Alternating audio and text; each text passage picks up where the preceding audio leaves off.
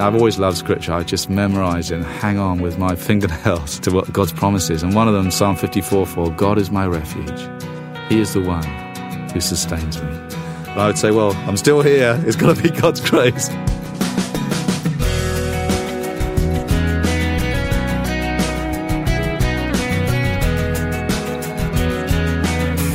Our guest today on First Person, Gerard Long, Director of Alpha USA. I'm Wayne Shepherd. Welcome to our weekly program, which explores the personal stories of people who've had an encounter with God through His Son, Jesus Christ. I'm looking forward to sharing Gerard's powerful story with you today. We're here every week at this time in conversation with a guest, and if you ever miss a program, each interview is available online, either through streaming at firstpersoninterview.com or as a podcast on iTunes. Either way, you'll find us easily.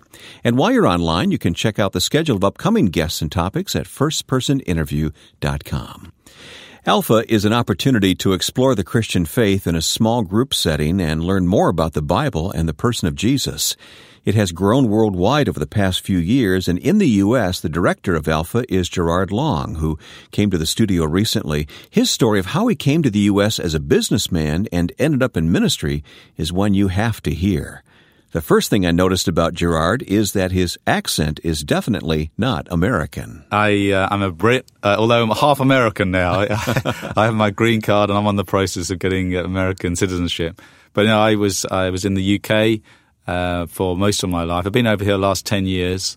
Uh, grew up on the south coast, and then and then in London for for 22 years before coming over to, to the United States. You came here as a businessman. I did. I was in banking for 30 years, and with HSBC, and uh, first came to New York to launch a global product, and then they asked me to do the integration between HSBC and household finance and that brought me over to Chicago. So you worked for one of the world's largest banks, then? Yeah, I did. Yeah, it was. And a, you had a pretty prominent position. Yep. Uh, and I was involved with very interesting projects, things like the Millennium Bug, Y2K in, in the in London and uh, for the UK, and then of course the integrations of big companies, uh, bringing them together. Uh, had a great career. It took me around the world. It was it was a fantastic time. When did you become a Christian? Well, I actually came to the law when I was about five years old. My, I remember my sister. It was very clear, uh, kneeling beside her bed, asking Jesus uh, to be to forgive my sins, to come into my life and be my good shepherd and leave me. And that was, I believe, that was a very genuine uh, conversion experience. So I went through all the, the good things in a Christian home. Uh, I went to church, uh, went to Bible study, went to Christian camps, and uh, I, I learned those things. But then in my mid-teens, really uh, I had never really made Jesus Lord of my life. And I realized I was talking about Jesus in religious education classes, and my friends were looking at me thinking, what's this guy on about? Because I wasn't living it. So I thought the last thing I want to do is to put people off, be a hypocrite. And so I sort of made a deal with the Lord and said, Lord, if you don't mind, if you, if you go in the back seat now, as it were, and I'll, I'll, take the steering wheel of my life. And I went headlong into the world and uh, actually running. Uh, I was 800 meter, 1500 meter run and became my God. I ate it, slept it, drank it. Hmm and got to a pretty high level. Um, went to a top uh, college, uh, athletics college, with people like Sebastian Coe, who's a double Olympic champion, mm-hmm. and others in the team. Became captain of the track team, and was really heading that way to, to try and make things out for my own life. And then my my brother, in my last year at college, my brother had been into the drug scene, wrote to me and said, "Gerard, I know you've got a plan for your life, but I want you to know that God's got a plan for your life made out of perfect love. Really? So he had a dramatic turnaround. He did as well. And yeah. he turned around and told you about it. Yes, he did, yeah. And you had a turnaround. Yeah. F- uh, February the 14th, 1980, I was sitting at my desk reading, and these words were going through my mind, and, and it was as though the Lord spoke to me. It wasn't audible, but it was clear inside. And I just felt the Lord say to me, Look, Gerard, if you, if you go my way, you may not get the things on the outside you've been looking for, but inside I'll give you quality of life. Mm. And I got it. And at that moment, I just surrendered my life completely to the Lord. And I said, okay, Lord, I'm all yours now. Whatever you want. There was no one else around. There was no Christian music, anything. It was like God was in that room. And this sort of liquid love came pouring into my heart. And I, and I, and I wept. I was a captain of the track team, you know, one of the lads, but I wept like a baby. And it was like God, God just coming close to me. And I, four things happened. I fell head over heels in love with Jesus Christ. I couldn't put the Bible down. I had to go and tell my friends what had happened and I stopped swearing overnight as well. so it, was, a it was a sort of refreshing, a cleansing inside. And from that moment, I, all I wanted was for the real Jesus, people to meet the real Jesus, His glory to be seen. Desperate to, for other folks to come to meet Him. Your mom must have thought her prayers had been answered, huh? Oh yeah, I have wonderful Christian parents. They they love the Lord. They go back. My ancestors go back to the Huguenots actually, and uh, and so a good good heritage. And uh, they were praying obviously for me. And so uh, yeah, they were very very very gracious uh, with with me and through that time. So you're a Christian and you're a businessman, and you come to the U.S. to do a good job. And what happened? Something happened here, obviously. Well, yeah, I, I came over to Chicago and in 2004, so everything was going incredibly well. I remember saying to my wife, Jeannie, does it get any better than this? I, I love the Lord. I love my wife. I had three wonderful children. Uh, I was earning a fortune as an expat over here working for a major bank, an amazing house. Does it get any better than this? Uh, but I'd always, always prayed, Lord, use me for whatever you want. Uh, break me down if you, whatever's necessary. I want your kingdom to come through this vessel. Dangerous prayer. Yeah, it is a dangerous prayer. Um, but I suppose I've always been the way I'm wired is 100%. I don't want to do things in half measures. And so I, I, I, in 2004, it's so the Lord spoke to me that He was going to be doing a deep work in my life. And, you know, from that moment on, the wheels started to fall off. You knew ahead of time something was coming. I did. I did. Yeah. And I remember it was, it was a clear uh, sense of God speaking to me about that. And so from work, I, I got betrayed by a couple of guys, um, uh, which is a painful time. My my dog died at the beginning of 05. Any dog lovers understand yeah. that. You know, it's, a, it's another level of brokenness. Yeah. Someone very close to me uh, was diagnosed with retinitis pigmentosa, which leads to, to blindness. You know, it came out of the blue. Um, and then the the bottom of the valley was in November of 2005. Our youngest son Alex, who was a, a brilliant guy, uh, knew knew the Lord, uh, great athlete, uh, ended up taking a drug, got very uh, dis- delusional and confused, and ended up taking his own life, oh. committing suicide. And oh. it was just the most painful period you can imagine. Uh, we we wept and wept. Um, I can't till imagine. You till you have no tears left. How old was he? Seventeen years old. Seventeen. He was your youngest son. He was our youngest son. Yeah. My wife lost her faith for two years, um, and she was utterly utterly broken.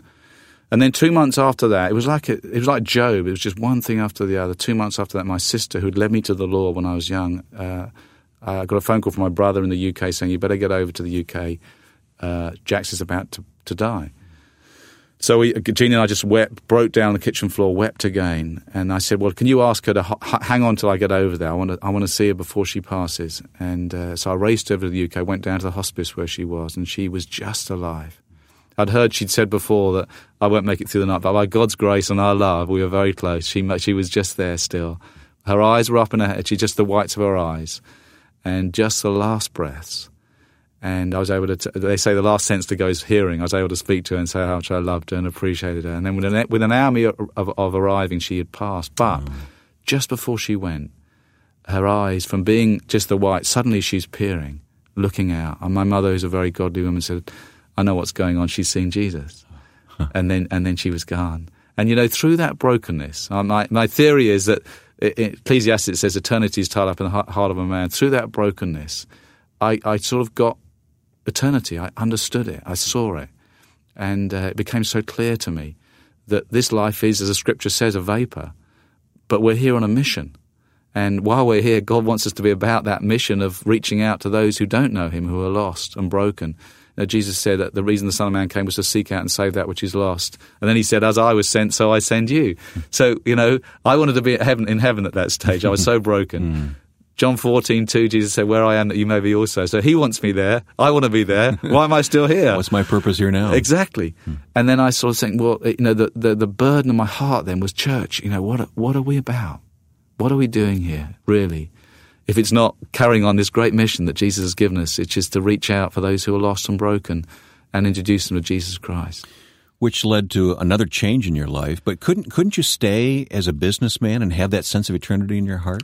I could have done, and I, you know, I was very much involved in Christian work in the bank. We used to run Alpha in, in the bank, in the in the boardroom, in conference rooms, and also. And I saw many folks come to know Jesus in that time. Nothing but wrong with that. Ministry. Nothing wrong with that. No, I'm, I'm a great believer in faith. Wherever we are, we should be living out our Christian our Christian faith. But then in, in 2006, uh, I met the chairman of Alpha USA on a business trip to London. He said, We've been looking for someone with organizational planning skills and people who knew Alpha. I've been running Alpha for many, many years.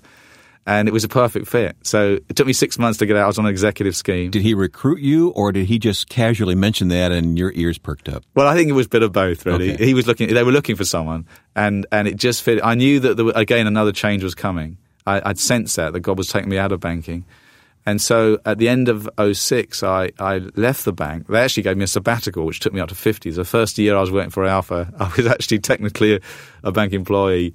Uh, it took me to fifty. I took early retirement. And uh, that enabled me to draw down on my pension, and I could pay off some of my mortgage, which means we didn't have to move house. Yep. God just made a way after a seventy percent drop in salary. You know, I thought we were going to have to move house. I didn't want to do that because my wife was in, in, in a state of brokenness, and so that was a shift from profit to non-profit. I want to talk more about Alpha coming up, but uh, your wife's name is Jeannie, Jeannie. Uh, tell me just briefly. I mean, you said she lost her faith after your son's death. yeah, she she just couldn't reconcile um, after well, we were serving the law for twenty four years in London, in, in London, helping people, broken people. Uh, she just she just couldn't see how a loving God could allow Alex to pass in the most horrendous way. Anyone who's lost a child, I'm, I'm told and I've observed, goes through Yeah. very deep valleys. Yeah. And and she, you know, she's always been absolutely honest, and, and she'd say if he'd been killed in an, an accident, that would have been awful. But the, the suicide was just so horrific and so horrible because it comes with it a sense of terrible blame, and Satan, of course, gets in the back of Mm-hmm. What that. could I have done? Exactly right. And it was a horrible, horrible uh, way of passing. But praise God, over the over the last seven years, God's been doing amazing work in Jeannie, and she's now walking with the Lord again. And you know, her heart is that she she wants to take what has been evil and turn it for good. And she said, "I want to kick Satan in the teeth," so to speak. she wants to see as many people come to know Jesus as she can. But that had to be hard on you to have your wife and to watch and try to console your wife through that time. I, I many times when I, I said, "Lord, I can't do this anymore." I was trying to love her, and, and, and but it was it was hard because she was she hated herself, she hated me, she hated God, and so weekends used to be horrendous. She used to sort of offload on me, and, and, and I and that's where you know it's grace alone because I would say, "Lord, I can't, but if you want me to, you're going to have to help me." And uh, one of the I, I just hang on to Scripture. In fact, someone sent me every day. They sent me an anonymous postcard with love on one side and a scripture on the other. and I, I, I've always loved scripture. I just memorize it and hang on with my fingernails to what God's promises. And one of them, Psalm 54, 4, God is my refuge. He is the one who sustains me. And uh, by by God's grace, He does, doesn't He? He He, he keeps us going. I and I would say, well, I'm still here. It's got to be God's grace, because I'd say I can't, but but He can through us if we let Him. Well, there's more to Gerard Long's story, and it's coming up on the second half of today's First Person.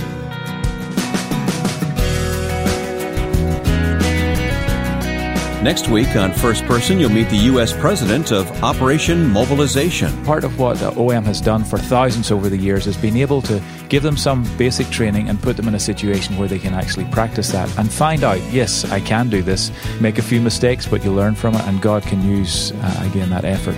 The story of the worldwide ministry of Operation Mobilization from Andrew Scott. Next time on First Person.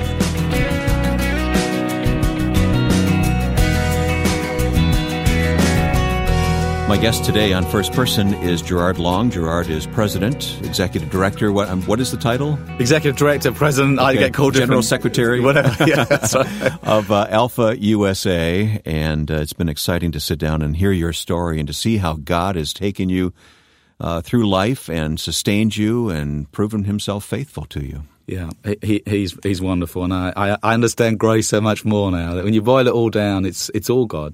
We live and move and have our being in Him, and and really, when you realise that, all you can say is yes and thank you. When you look back on such a, a, a devastating thing, the death of a child has to be the worst thing that can happen to someone. How do you look at it now? I mean, in, in terms of preparing you for the ministry you have now. Well, you know, I, I, I had to wrestle with my faith. I had to wrestle with the promises of God, and I had to look, look at it in that context. And what what changed it, Wayne, for me really was if you just see it in, in this life's context, it made no sense. But when you put the context of eternity against it, it flipped it completely. Then you can start to see, you know, Paul said in Romans 8, 18, my, our current sufferings aren't worth comparing with the glory that shall be revealed. In, in 2 Corinthians 4, uh, verse 16, it says, we, we fix our eyes not on what is seen, but what is unseen. What is seen is temporary, what is unseen is eternal. And so when you put the eternal aspects into, into things, everything changes. And now you're living for the things above, not the things of this earth. And so I say, I used to say to Jeannie, Jeannie, look, yes, of course we miss Alex now. We're, we desperately miss him. But I, I, believe Jesus said he's no debtor to anyone. What you give up on this earth, you, will receive a hundredfold now and through eternity. Our relationship with Alex through eternity is going to be that much greater because Jesus has said that. And so when you look at it like that, it changes because eternity goes on forever. Yeah. This life is a vapor. So it changes completely how you view, view, your life here. And I wish listeners could see the smile on your face as you say that. Yeah. You, yeah. you believe that. Oh, yeah, absolutely. And I've had to wrestle with it and work it through, through tears and brokenness. Hmm. But I get it. I understand it. And, you know, C.S. Lewis has a great quote. If you look through history, the, the Christians have most impact on the current world of those who have their eyes on the next. So, that, so the early Christians, the uh, evangelicals through the Middle Ages, Wilberforce, they all had such an impact on this current life because they had their eyes on the next. True. And then he said, uh, it's since we've taken our eyes off heaven that we've become so ineffective on earth. And then he ends up by saying, we, if we fix our eyes on heaven, we get earth thrown in. If you fix our eyes on earth, you get neither. you, you miss it out completely. and that, I think, sums it up. You know, Jim Elliot, he is no fool. He gives up what he cannot keep to gain what he cannot lose. Yeah. Jesus, you know, build up yourselves treasure in heaven where moth and, and thieves don't break in. And that that all came very real to you. Oh, absolutely. And and you know, like Scripture talks about our life being a vapor. It's relative to eternity. It's a blink of an eye. And when you see that, how could you how could you live for anything down here? It makes no sense to live for anything down here. So it makes perfect sense to give up the big salary and all the perks that come with being a senior vice president of yep. a major bank and to become the uh, the president of a little nonprofit uh, yes. uh, Christian organization that lives by faith. What what was that transition like for you? Well, I, it was so much in the sweet spot of my heart, which is to introduce people to Jesus Christ, and that's the heart of Alpha. And I've been running Alpha in in London. Uh, started off in our home. We ran it for five years in our home in London three times a year. So it's 30 weeks. When you the, say you ran Alpha, you literally had people into your home yep. and were teaching yes, the Bible. Yes. Yeah. I mean, Alpha can be used anyway. It's basically an introduction to the teachings of Jesus Christ. And it's so, it's so relevant for today because it's, it's conversational, it's relational. And people today want to ask questions. I think it was a Wheaton graduate who added up all the questions Jesus asked, something like 278. He only really answered three, but he asked 307 questions.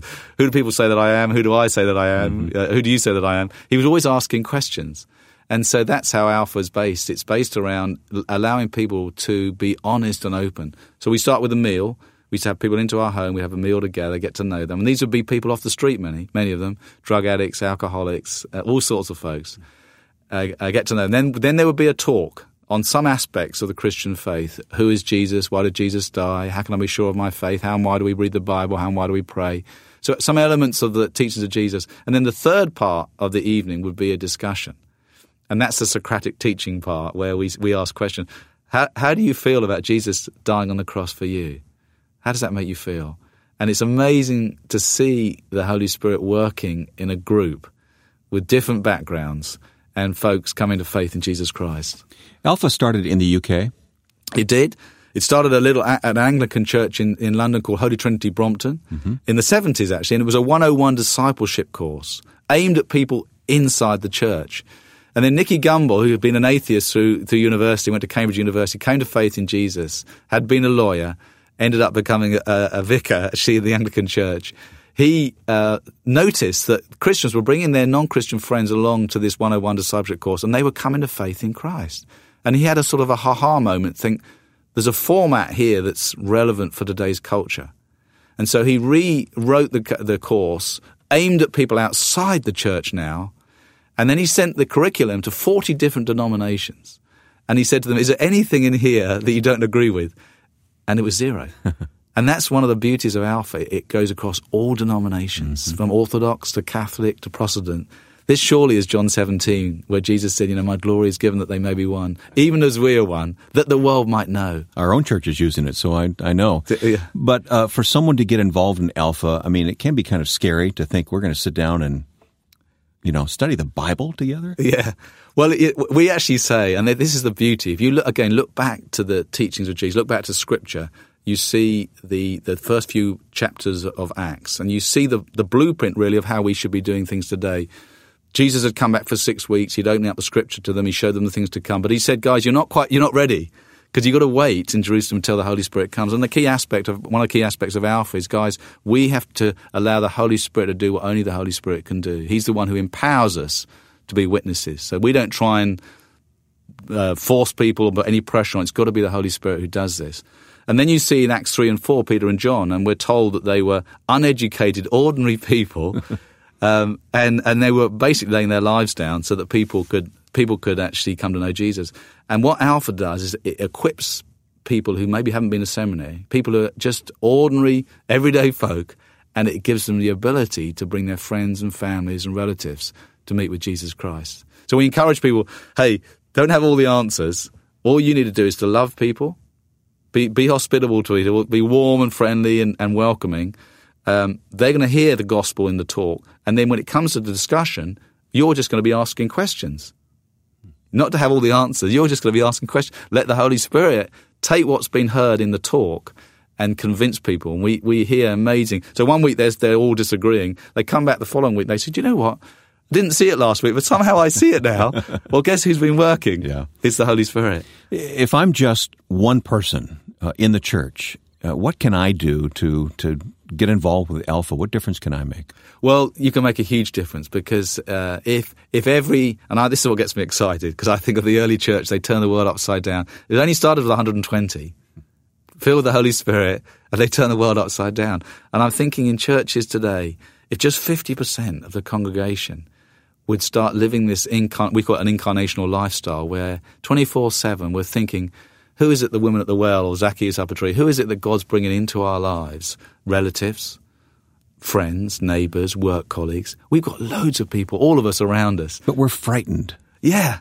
Well, because I, I think I think what's happened is that we've taken the E word and we've we've misunderstood really what God God's love means in sharing it. You, you know, God, evangelism. Yeah, exactly, evangelism. I don't hear you talking about a program as much as I hear you talking about helping us to naturally yeah. share our faith and study the Word together. This is DNA. This is this is a lifestyle which I believe Jesus showed. He modeled it for us, and he passed it on to the on the early Christians. We see that in the Acts of the Apostles. This is getting us back to, to the scriptural basis of living out our faith uh, amongst people who are lost and broken with the love of God. And I think that's one of the key things we, we, we teach on Alpha is look, what do we see in Romans 5 5? The love of God is poured into our hearts by the Holy Spirit. And then we have God's heart for those people around us who are broken. And we see and we hear and, and our hearts break for them.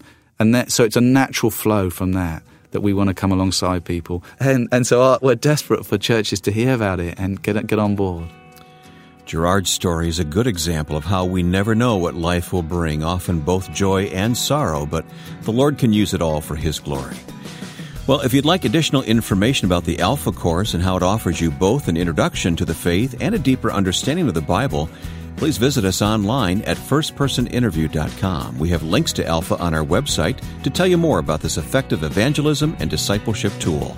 Again, that's firstpersoninterview.com. We also have a Facebook page, and here's a recent comment from a listener. I love listening to your show on my way home from work. It's so inspiring to hear the stories of all your guests. Thanks to that listener, and I hope you'll visit us at facebook.com forward slash first person interview. Once again, facebook.com forward slash first person interview. Next week, we'll talk with the U.S. President of Operation Mobilization, Andrew Scott. Now, with thanks to my friend and producer Joe Carlson, I'm Wayne Shepherd. Thanks for listening to First Person.